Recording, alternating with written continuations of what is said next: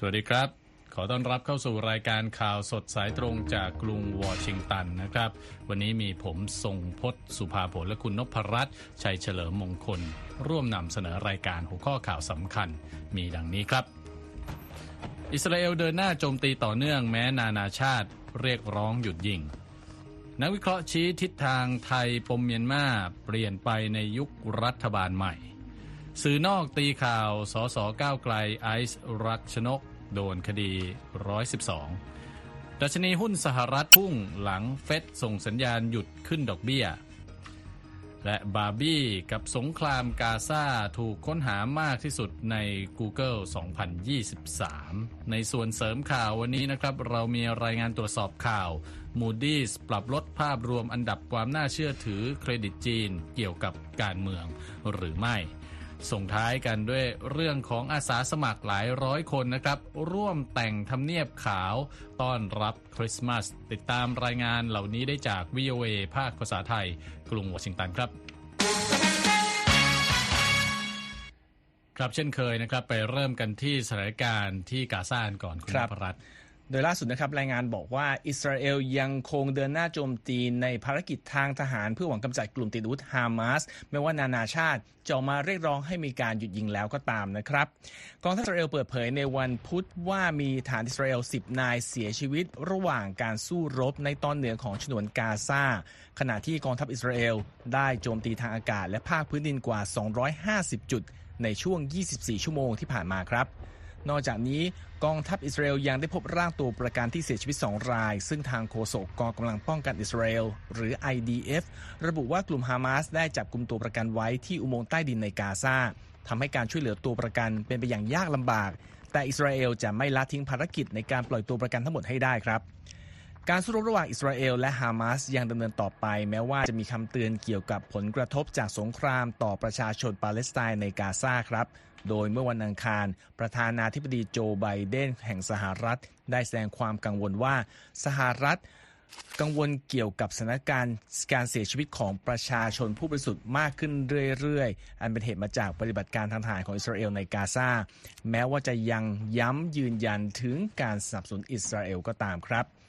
ด้านสมเด็จพระสันตะปาปาฟรานซิส ประมุขแห่งคริสตจักรโรมันคาทอลิกส่งเรียกร้องให้มีการหยุดยิงระหว่างสองฝ่าย และเปิดทางให้ความช่วยเหลือด้านมนุษยธรรมจะส่งเข้าไปยังกาซา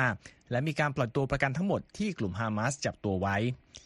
ที่ต้องจับตาต่อก็คือการเยือนตะวันออกกลางของที่ปรึกษาด้านความมั่นคงสหรัฐเจคซัลเวนในช่วงสัปดาห์นี้ครับคุณทรงพจน์ เพื่อหารือกับตัวแทนอิสราเอลในการเน้นย้ำความมุ่งมั่นของสหรัฐต่ออิสราเอล ควบคู่ไปกับความจำเป็นในการปกป้องชีวิตของพลเรือน และทำให้แน่ใจว่าความช่วยเหลือด้านมนุษยธรรม จะเข้าถึงกาซาครับ ครับอีกด้านหนึ่งนะครับ สหรัฐและอังกฤษออกมาตรการลงโทษทางเศรษฐกิจเป็นครั้งที่ 4 ที่มุ่งเป้าเงินทุนสนับสนุนกลุ่มติดอาวุธฮามาสที่สู้รบกับกองทัพอิสราเอลเพื่อแย่งชิงการควบคุมกาซา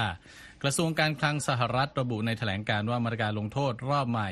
มุ่งเป้าไปที่บุคคล 8 รายในตุรกีและพื้นที่ที่อื่น ๆ ในโลกที่บริหารจัดการเงินทุนของกลุ่มฮามาสนะครับ โดยสั่งอายัดทรัพย์สินที่บุคคลเหล่านี้มีในสหรัฐ และปิดทางการทำธุรกรรมใด ๆ ในอนาคตกับสหรัฐและอังกฤษด้วยนะครับ โดยกระทรวงการคลังสหรัฐสามารถระบุ ตัวฮารุนมันซูยาคูบเนสเซอร์อัลดินหนึ่งในเจ้าหน้าที่ด้านการเงินรายสำคัญของกลุ่มฮามาสในตุรกี ซึ่งมีส่วนเกี่ยวข้องกับเครือข่ายจัดส่งเงินทุนจากตุรกีและกาซาไปให้แก่กลุ่มฮามาสในเขตเวสต์แบงก์เพื่อยกระดับเหตุการณ์ความไม่สงบที่นั่นนะครับ ทั้งนี้ทางสหรัฐและอังกฤษได้ระบุ ให้กลุ่มติดอาวุธฮามาสเป็นกลุ่มก่อการร้ายนะครับ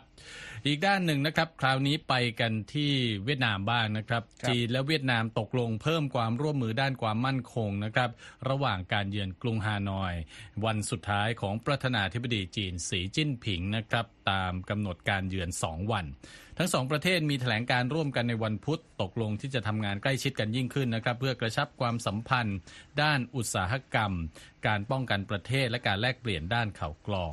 นอกจากนี้ทั้งสองฝ่ายยังได้ลงนามในข้อตกลงความร่วมมือหลายสิบฉบับนะครับและเห็นพ้องให้จัดทำโทรศัพท์สายด่วนระระหว่างกันเพื่อรับมือเหตุการณ์ฉุกเฉินในหน้าน้ำที่ทั้งสองฝ่ายต่างอ้างกรรมสิทธิ์ ข้อมูลจากทางการเวียดนามชี้ว่าข้อตกลงที่ทั้งสองประเทศลงนามในครั้งนี้ รวมถึงการลงทุนในการก่อสร้างรางรถไฟด้านความมั่นคง การสื่อสารโทรคมนาคมและความร่วมมือด้านข้อมูลดิจิทัล ซึ่งนักวิเคราะห์คาดว่าอาจเป็นการปูทาง สู่การติดตั้งเครือข่ายสื่อสาร 5G ของจีนในเวียดนามนะครับ ที่ผ่านมาประธานาธิบดีสีจิ้นผิงพยายามเพิ่ม ระดับความสัมพันธ์กับเวียดนาม โดยเฉพาะอย่างยิ่งหลังจากที่เวียดนามยกระดับความสัมพันธ์ทางการทูตกับสหรัฐ ให้อยู่ในระดับสูงสุดเทียบเท่ากับจีน เมื่อเดือนกันยายนที่ผ่านมาทั้งจีนและสหรัฐแข่งกันขยายอิทธิพลกับเวียดนามนะครับซึ่งก็ถือเป็นความสำเร็จของนโยบายการทูตไผ่ลู่ลมของเวียดนาม แม้ว่านักวิเคราะห์นั้นนักการทูตเชื่อว่า การพัฒนาความสัมพันธ์ดังกล่าวนั้นอาจจะเป็นไปในเชิงสัญญลักษณ์มากกว่าสิ่งที่เกิดขึ้นจริงนะครับประธานาธิบดีสีเยือนเวียดนามครั้งนี้ถือเป็นการเยือนต่างประเทศครั้งที่ 4 ในปีนี้นะครับหลังจากการเยือนรัสเซียแอฟริกาใต้ และสหรัฐครับคุณนพรัตน์ครับขยับมาที่บ้านเราที่ประเทศไทยกันบ้างนะครับคุณสมพศเพราะว่าผู้เชี่ยวชาญด้านเมียนมามองท่าทีไทยในประเด็นของประเทศเพื่อนบ้านนี้ ในจังหวะที่การต่อสู้ระหว่างกองทัพและ กลุ่มต่อต้านกำลังทวีความรุนแรงขึ้นนะครับ โดยชี้ว่าไทยเน้นหนักประเด็นด้านมนุษยธรรมมากขึ้น หลังจากการเปลี่ยนแปลงรัฐบาล แต่ก็ควรสร้างการมีส่วนร่วมกับฝ่ายอื่น นอกจากรัฐบาลทหารด้วยนะครับ การทำรัฐประหารโดยกองทัพเมียนมาเมื่อเดือนกุมภาพันธ์ปี 2021 ตามมาด้วยความขัดแย้งที่แพร่กระจายไปทั่วประเทศอย่างยาวนาน ไม่เพียงเท่านั้นยังกลายเป็นโจทย์ของประเทศเพื่อนบ้านอย่างไทยที่มีพรมแดนติดกับเมียนมายาว 2,400 กิโลเมตรหลังจากเมื่อช่วงช่วงต้นเดือนธันวาคมครับกระทรวงการต่างประเทศของไทยเพิ่งประกาศความพร้อมในการรับรองผู้ลี้ภัยที่อาจพลัดถิ่นข้ามฝั่งมา การแถลงข่าวหลังการพบกันระหว่างนายปานปรีพหิทธานุกรรัฐมนตรีว่าการกระทรวงการต่างประเทศไทย และตาลช่วยรองนายกรัฐมนตรี และรัฐมนตรีว่าการกระทรวงการต่างประเทศเมียนมาเมื่อสัปดาห์ที่แล้ว มีการระบุว่าทั้งสองชาติเห็นชอบที่จะมีชุดเฉพาะกิจ เพื่อช่วยเหลือด้านมนุษยธรรมต่อผู้พลัดถิ่นในเมียนมาครับศาสตราจารย์ทิตินันพงสุทธิรักษ์นักวิเคราะห์ด้านสัมพันธ์ ระหว่างประเทศจากจุฬาลงกรณ์มหาวิทยาลัยระบุว่า รัฐบาลไทยชุดใหม่เปลี่ยนแนวทางในการ ทำเดินหน้าประเด็นเมียนมาอย่างชัดเจนครับ แต่หากไทยต้องการมีบทบาทในการบรรเทาความขัดแย้ง ก็ต้องนับรวมคู่ขัดแย้งอื่นเข้ามาด้วย ไม่เพียงแค่พูดคุยกับรัฐบาลกลางเพียงอย่างเดียว โดยศาสตราจารย์ทิตินันกล่าวว่ารัฐบาลเศรษฐากำลังมีแนวทางที่ต่างออกไปเมื่อเทียบกับรัฐบาลประยุทธ์นั่นคือการมีบทบาทด้านมนุษยธรรมในความขัดแย้งที่เมียนมาและบอกด้วยว่า รัฐบาลไทยจำเป็นต้องคุยกับประชาชนในพื้นที่ กลุ่มประชาสังคม และกลุ่มชาติพันธุ์ พวกเขาเหล่านี้คือคนที่ได้รับผลกระทบครับ เมื่อเดือนตุลาคมที่ผ่านมาพันธมิตรกลุ่มต่อต้าน ได้เปิดปฏิบัติการโจมตีภายใต้ชื่อ ปฏิบัติการ 1027 ที่เริ่มต้นด้วยการโจมตีที่รัฐฉานตอนเหนือ ก่อนที่กลุ่มติดอาวุธอื่น ๆ จะปฏิบัติการจู่โจมกระจายต่อไปทั่วประเทศครับ ส่งผลให้รัฐบาลทหารเมียนมาสูญเสียการควบคุมในเมืองหลายสิบแห่ง และป้อมค่ายของทหารอีกหลายร้อยแห่งจนถูกมองว่าสิ่งที่เกิดขึ้นนี้ เป็นความท้าทายที่ยิ่งใหญ่ที่สุด นับตั้งแต่เกิดการรัฐประหารครั้งล่าสุดครับ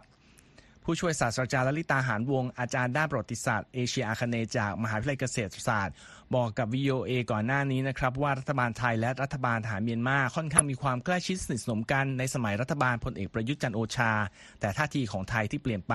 ภายใต้รัฐบาลใหม่ และผู้บัญชาการฐานสูงสุดคนใหม่ได้แก่พลเอกทรงวิทย์หนุนพักดี ก็มีสัญญาณที่ดีขึ้น เนื่องจากมีการพูดคุยในระดับรัฐสภา รัฐบาล และตัวแซงด้านการช่วยเหลือมนุษยธรรมมากขึ้นนะครับ ท้ายสุดครับ ตุนอองเชวตัวแทนจากกลุ่มรัฐบาลเอกภาพแห่งชาติ หรือว่า NUG ซึ่งเป็นรัฐบาลเงาฝ่ายตรงข้ามกับคณะรัฐประหารเมียนมาระบุว่าความช่วยเหลือของไทยในเมียนมาจะไม่ราบรื่น หากไม่นับรวมทุกฝ่ายที่เกี่ยวข้องเข้ามามีส่วนร่วมครับ ตัวแทน NUG กล่าวด้วยว่าปัจจุบันนะครับเหยื่อนับล้านและชุมชนที่เปราะบางต่างอาศัยในพื้นที่ภายใต้การควบคุม ของรัฐบาลเอกภาพแห่งชาติและพันธมิตร หากต้องการสร้างผลกระทบที่มีนัยสำคัญ รัฐบาลไทยต้องให้ความสำคัญในการร่วมมือกับ NUG และพันธมิตรด้วยครับคุณสงพศครับยังเป็นประเด็นที่เกี่ยวกับไทยนะครับคุณนพรัตน์ครับ สื่อต่างประเทศนะครับ วันนี้รายงานข่าวกรณีที่ไอซ์รักชนกศรีนอกสส. พรรคก้าวไกล และอดีตนักเคลื่อนไหวถูกศาลตัดสินจำคุก 6 ปี โดยไม่รอลงอาญาเมื่อวันพุธนะครับ จากข้อหาหมิ่นสถาบันและความผิดตามพรบคอมพิวเตอร์ปมโพสต์รีทวีตและทวีตในโซเชียลที่เข้าข่ายหมิ่นสถาบันนะครับ รอยเตอร์สรายงานว่านางสาวรักชนกศรีนอกสสก้าวไกลวัย 29 ปี มีความผิดจาก 2 โพสต์เมื่อปี 2020 นะครับ ในแพลตฟอร์มสื่อสังคมออนไลน์ X ทางด้านอัลจาซีรารายงานว่าสอสอหญิงผู้นี้ถูกตัดสินจำคุก 60 ปี จากความผิดฐานดูหมิ่นสถาบัน ตามประมวลกฎหมายอาญามาตรา 112 และพรบคอมพิวเตอร์นะครับ ซึ่งเธอก็ปฏิเสธทุกข้อกล่าวหานะครับ อย่างไรก็ตามรอยเตอร์ รายงานด้วยว่าศาลอาญามีคำสั่งอนุญาตให้ปล่อยตัวสอสอหญิงจากพรรคก้าวไกลชั่วคราวนะครับ วงเงินประกัน 5 0 0แสนบาท โดยมีเงื่อนไขห้ามจำเลยกระทำการ หรือร่วมกิจกรรมลักษณะเดียวกันกับข้อหาตามคำฟ้องหรือมีพฤติการใดในลักษณะและข้อหาเดียวกันนะครับ ซึ่งเปิดทางให้เธอกลับเข้ามาปฏิบัติหน้าที่ในสภาได้ ตามการเปิดเผยของทนายความของเธอทางนี้ข้อมูลจากศูนย์ทนายความเพื่อสิทธิมนุษยชนระบุว่ามีผู้คนอย่างน้อย 262 คนนะครับที่ถูกตั้งข้อหาหมิ่นสถาบันตั้งแต่ปี 2020 ครับ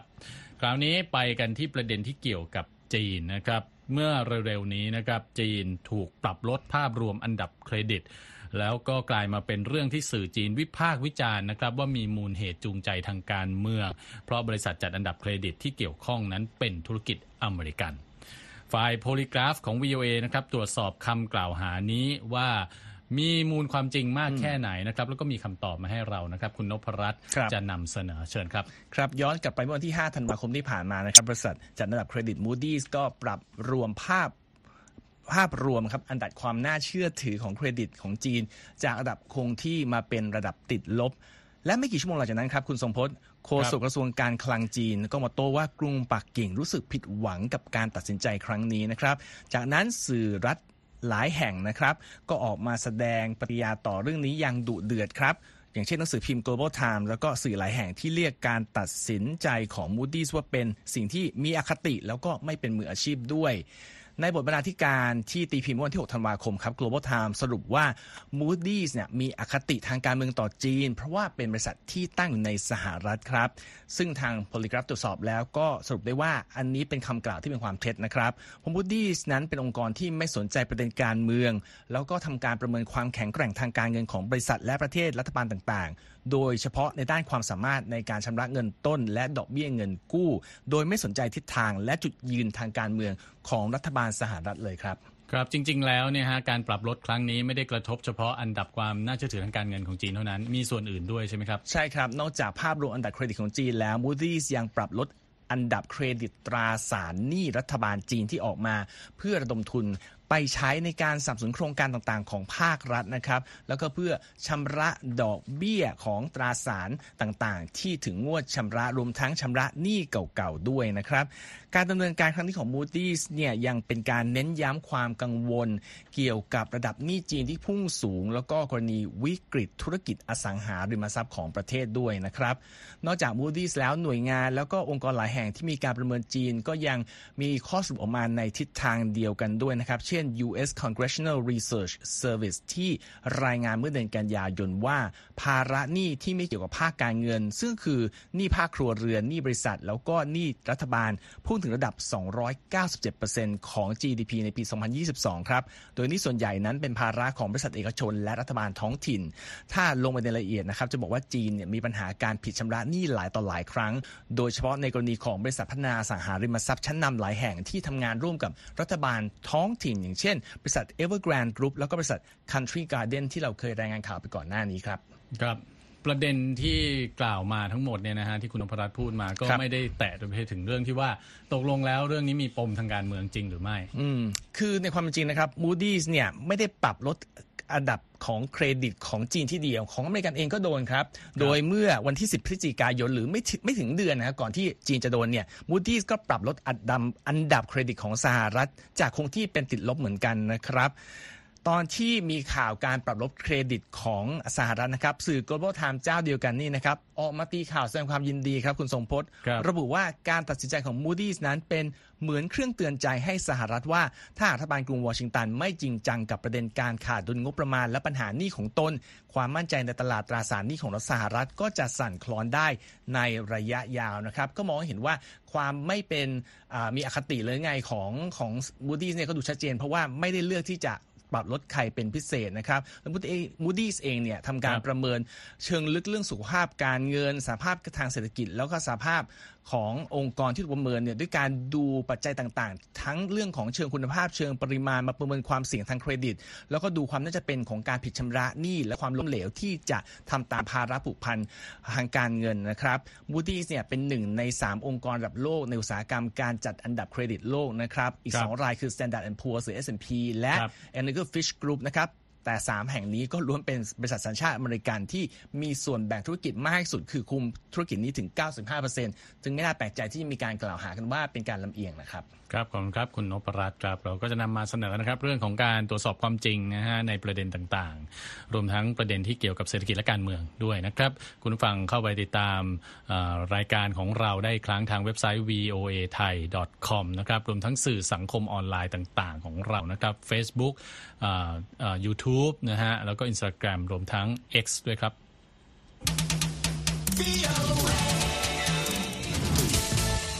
ยังเป็นเรื่องของเศรษฐกิจนะฮะคุณนพราคราวนี้มาที่เศรษฐกิจอเมริกันบ้างนะครับ ระบบธนาคารกลางสหรัฐหรือเฟดนะครับ ประกาศคงอัตราดอกเบี้ยเท่าเดิมในวันพุธ พร้อมส่งสัญญาณว่าอาจหยุดมาตรการขึ้นดอกเบี้ยที่ใช้มาตลอด 2 ปี แล้วก็อาจจะเริ่มลดดอกเบี้ยในปีหน้าแล้วนะครับแถลงการของระบบธนาคารกลางสหรัฐ บอกว่าอัตราเงินเฟ้อลดลงในปีนี้ และจะจับตามองตัวเลขทางเศรษฐกิจอย่างใกล้ชิด ว่านโยบายขึ้นอัตราดอกเบี้ยจะยังจำเป็นอยู่หรือไม่ ซึ่งก็ถือได้ว่าเป็นการส่งสัญญาณนะครับว่าการขึ้นดอกเบี้ยอาจยุติลง การคาดการณ์ของเจ้าหน้าที่ธนาคารกลางสหรัฐ 17 จาก 19 คน เปิดเผยว่าอัตราดอกเบี้ยนโยบายของสหรัฐจะลดลงก่อนสิ้นปี 2024 ในอัตราเฉลี่ย 0.75%นะครับ จากระดับปัจจุบันซึ่งอยู่ที่5.25 ถึง 5.50%อย่างไรก็ตามเจอโรมพาวเวลนะครับประธานระบบธนาคารกลางสหรัฐแถลงข่าวหลังการประชุมในวันพุธว่า นโยบายขึ้นดอกเบี้ยมาถึงจุดสูงสุด หรือเกือบสูงสุดแล้ว แต่ก็ยังมีความไม่แน่นอนของภาพรวมเศรษฐกิจ และก็ยังไม่สามารถตัดโอกาสขึ้นดอกเบี้ยได้อย่างเด็ดขาดนะครับ แม้ว่าโดยรวมแล้วมีแนวโน้มว่าอัตราดอกเบี้ยจะลดลงก็ตาม ภาพรวมแนวโน้มเศรษฐกิจล่าสุดชี้ด้วยนะครับว่าความเสี่ยงของอัตราเงินเฟ้อ กับอัตราการจ้างงานในสหรัฐนั้นกำลังเข้าสู่จุดสมดุลที่ดีกว่าเดิมนะครับ โดยก่อนหน้าการประกาศของเฟดในวันพุธนักลงทุนเชื่อว่าเฟดจะปรับลดดอกเบี้ย นโยบายลงประมาณ 1%ภายในปีหน้านะครับ ซึ่งสอดคล้องกับการคาดการภาพรวมทางการเงินล่าสุดของเฟด นักวิเคราะห์ต่างคาดนะครับว่าเศรษฐกิจอเมริกันจะเข้าสู่ภาวะที่เรียกว่าลงจอดอย่างนิ่มนวลนนะครับหรือ soft landing ซึ่งหมายความว่าอัตราเงินเฟอ้อจะลดลงโดยที่ไม่เกิดปัญหาภาวะเศรษฐกิจถดถอย และไม่มีคนตกงานเพิ่มขึ้นมากนั่นเองนะครับดัชนีหุ้นในสหรัฐนะครับพุ่งขึ้นทันทีรับข่าวนี้ในช่วงบ่ายวันพุธ โดยดาวโจนส์เพิ่มขึ้น 512 จุดปิดที่ 37,090 จุดนะครับ Standard Poor's เพิ่มขึ้น 63 จุดปิดที่ 4,707 จุด NASDAQ เพิ่มขึ้น 201 จุดปิดที่ 14,734 จุดนะครับ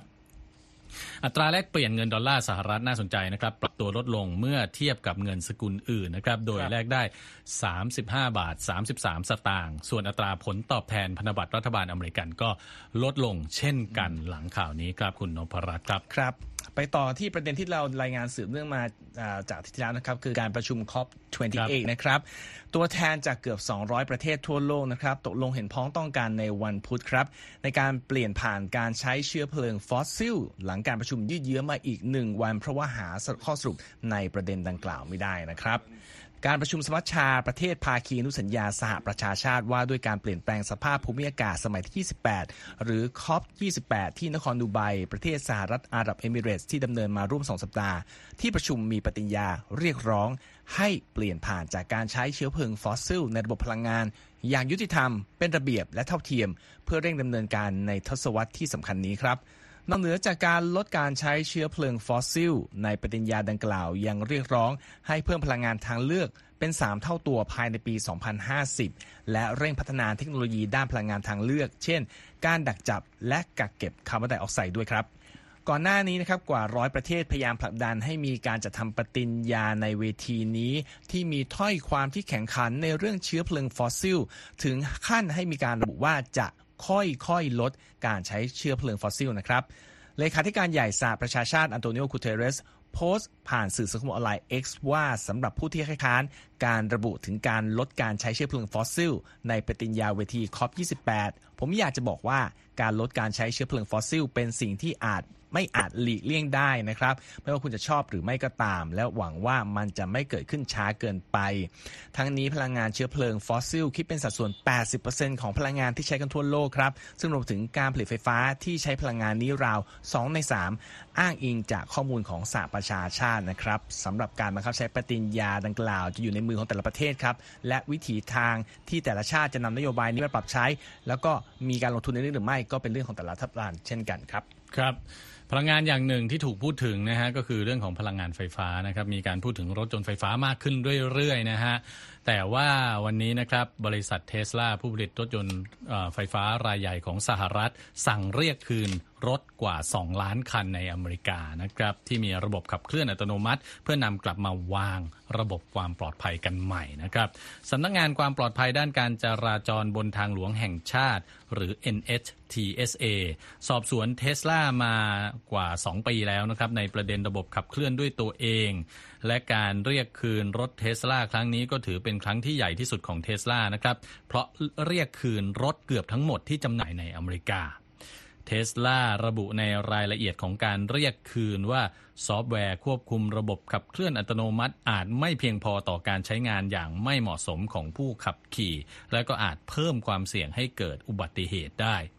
ทาง NHTSA นะครับระบุว่าเท s l a จะอัปเดตซอฟต์แวร์ของรถโมเดล S X 3 และ Y จำนวน2ล้าน30,000คันในสหรัฐที่ผลิตตั้งแต่ปี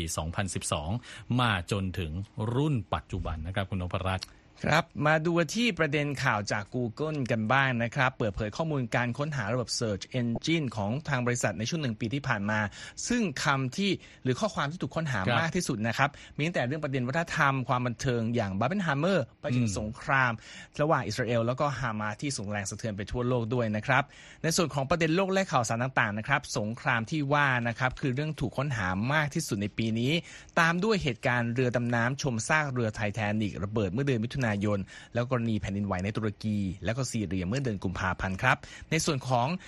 โลกความบันเทิงนะครับ ภาพยนตร์บาร์บี้ครองแชมป์ถูกค้นหามากสุดในปีนี้ ตามด้วย Barbenheimer ซึ่งเป็นการรวมชื่อหนังบาร์บี้กับออปเพนไฮเมอร์ที่ออกฉายในสุดสัปดาห์เดียวกัน และตามด้วยหนังอินเดียชื่อจาวานนะครับสำหรับชื่อคนที่ถูกค้นหามากที่สุดใน Google ที่ปีที่ผ่านมาคือดามาร์ แฮมลิน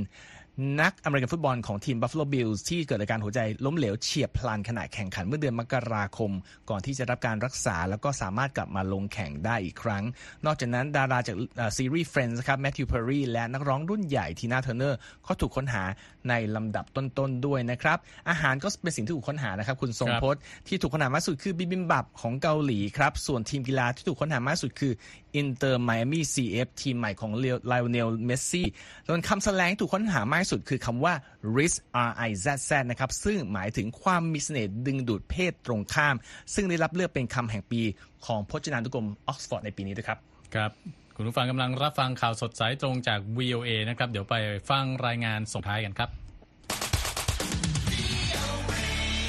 ครับทุกปีนะฮะคุณนพรัตน์ผู้คนหลายพันคนจากสหรัฐเนี่ยก็จะส่งใบสมัครขอเป็นอาสาสมัครที่จะมาตกแต่ง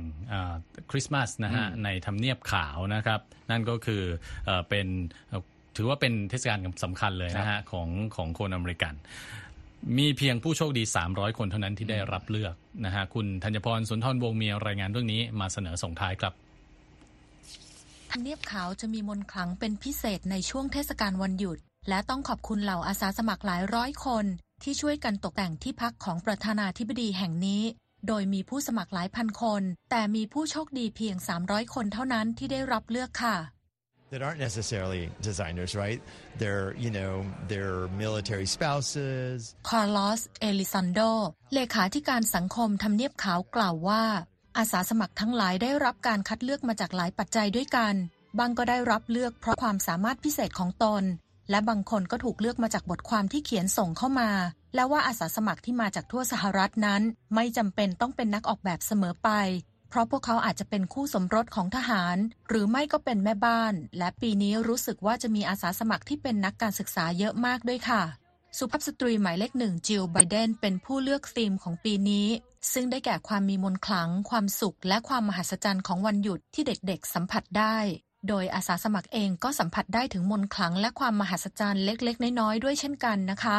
แอนดรูว์โบซาอาสาสมัครจากรัฐนิวยอร์กกล่าวว่า เขารู้สึกอิ่มอกอิ่มใจเมื่อเดินอยู่ที่สนามหญ้าด้านหน้า และหันกลับมามองทำเนียบขาวที่สวยงาม จากที่เคยมองอยู่อีกด้านหนึ่งของประตูมาเป็นเวลาหลายปี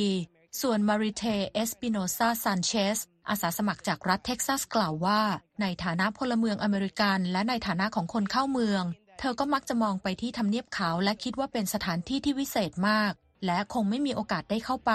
ดังนั้นการที่ได้มาเป็นอาสาสมัครครั้งนี้จึงเป็นสิ่งที่พิเศษมากสำหรับเธอค่ะ แต่เมื่อความตื่นเต้นที่ได้เข้ามาที่ทำเนียบขาวของพวกเขาได้ผ่านพ้นไปแล้ว อาสาสมัครก็เริ่มทำงานตกแต่งในช่วงสัปดาห์เทศกาลขอบคุณพระเจ้านะคะชาร์ลอตต์สมิธอาสาสมัครจากรัฐคอนเนคติคัตกล่าวว่า อาสาสมัครมีเวลาในการเตรียมงานฝีมือทั้งหมดเพียงสองสาวันเท่านั้น และตอนนี้ทุกอย่างก็ดูสวยงามหมดจด และสิ่งที่เธอชอบก็คือ ทุกอย่างเริ่มต้นด้วยแผ่นกระดาษ แท่งกาวกรรไกรและริบบิ้นค่ะเดนนิสเซตเตดูคาติ อาสาสมัครจากนิวยอร์กกล่าวว่า ในการตกแต่งทำเนียบขาวนี้ มีอาสาสมัครบางคนที่ตกแต่งต้นไม้โดยเฉพาะ นอกจากนี้ยังมีบางคนที่รับผิดชอบในเรื่องของการก่อสร้างและยกของหนักอีกด้วยค่ะแอนดรูว์โบซาจากนิวยอร์กกล่าวด้วยว่า ทุกคนมีพลังในการทำงานในแต่ละวันยาวนานมาก เพราะต่างมีความตื่นเต้นไปกับจิตวิญญาณของเทศกาลคริสต์มาส อาสาสมัครหลาย ๆ คนกล่าวว่า พวกเขาจะจดจำมิตรภาพที่ดี และการบรรลุเป้าหมายในการตกแต่งทำเนียบขาว เพื่อเตรียมต้อนรับเทศกาลวันหยุดค่ะ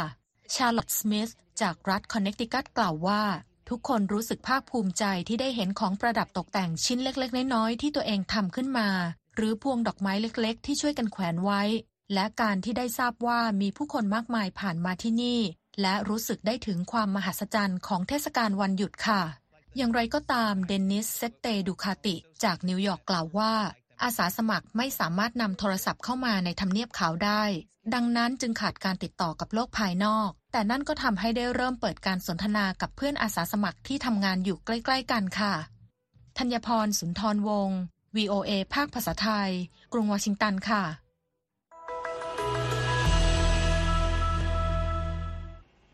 ครับที่จบไปคือรายงานข่าวสดสายตรงจาก VOA ภาคภาษาไทยกรุงวอชิงตันวันนี้ ผมทรงพศสุภาผลและคุณนพรัตน์ชัยเฉลิมมงคลต้องลาไปก่อน สวัสดีครับ สวัสดีครับ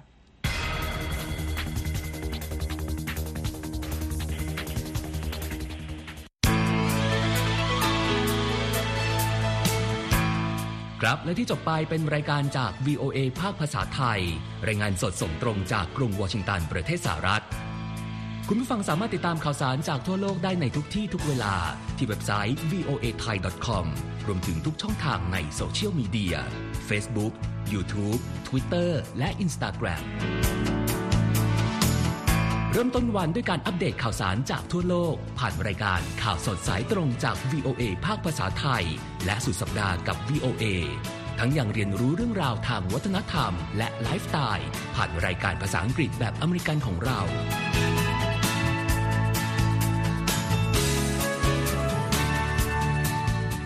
ติดตามความเคลื่อนไหวในประเทศสหรัฐ การเมืองอเมริกัน พร้อมเข้าใจที่มาที่ไปของเหตุการณ์สำคัญ รวมถึงข่าวต่างประเทศ จากแหล่งข่าวที่เชื่อถือได้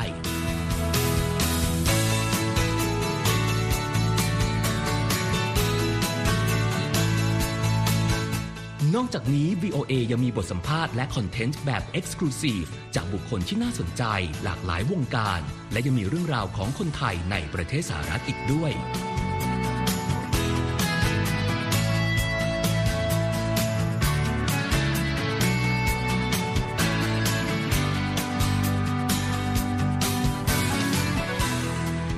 คุณนะครับที่ให้ VOA ไทยเป็นส่วนหนึ่งในการติดตามข่าวสารสาระและเกร็ดความรู้ของคุณ จากรายการต่างๆ ที่เรามุ่งมั่นนำเสนอ เพื่อความเที่ยงตรง ทันเหตุการณ์ และมีประโยชน์ในทุกๆวัน